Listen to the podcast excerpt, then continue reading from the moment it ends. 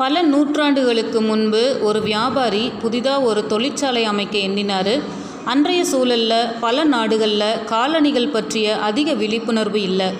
நம்ம வியாபாரி காலணிகள் காலணிகள் தயாரிப்பும் தொழிற்சாலை அமைச்சு விதவிதமாக ரகரகமாக அழகான காலணிகளை அதிக அளவில் தயாரித்தார் கிட்டத்தட்ட இரண்டு வருடங்கள் தயாரிப்பில் மட்டுமே கவனம் செலுத்தினார். பின்பு அதை சந்தைக்கு கொண்டு வர நினைக்கிறாரு. இதற்கான ஒரு சரியான வியாபார யுக்தியுள்ள ஆட்களை தேர்வு செய்வதற்கான ஒரு நேர்முக தேர்வு நடக்கிறது. அதில் தானே தேர்வு செய்யும் பணியிலும் ஈடுபடுறாரு. நூற்றுக்கணக்கானோர் பங்கேற்ற நிலையில் இரண்டு பேரை மட்டும் இந்த வியாபாரி தேர்வு செய்கிறாரு ஒருவர் எதுவாக இருந்தாலும் நான் எல்லாம் செய்து முடிப்பேன் என பேசுபவர். மற்றொருவர் எதுவாக இருந்தாலும் கண்டிப்பாக முடிக்க முயற்சி செய்வேன்னு பேசுபவர்.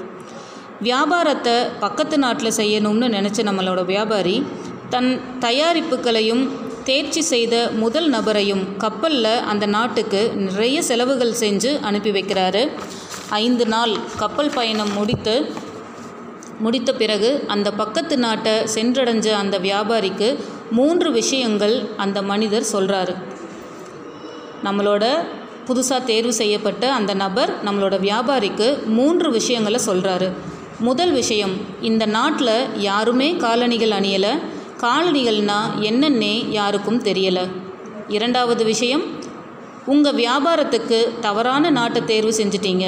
மூன்றாவது விஷயம் தொழிற்சாலையை வேறு தொழிலுக்கு உபயோகிக்க வழி தேடுங்க அப்படின்னு சொல்லிட்டு அங்கேருந்து போயிடுறாரு அந்த வியாபாரிக்கு எதுவுமே யோசிக்க தோணலை.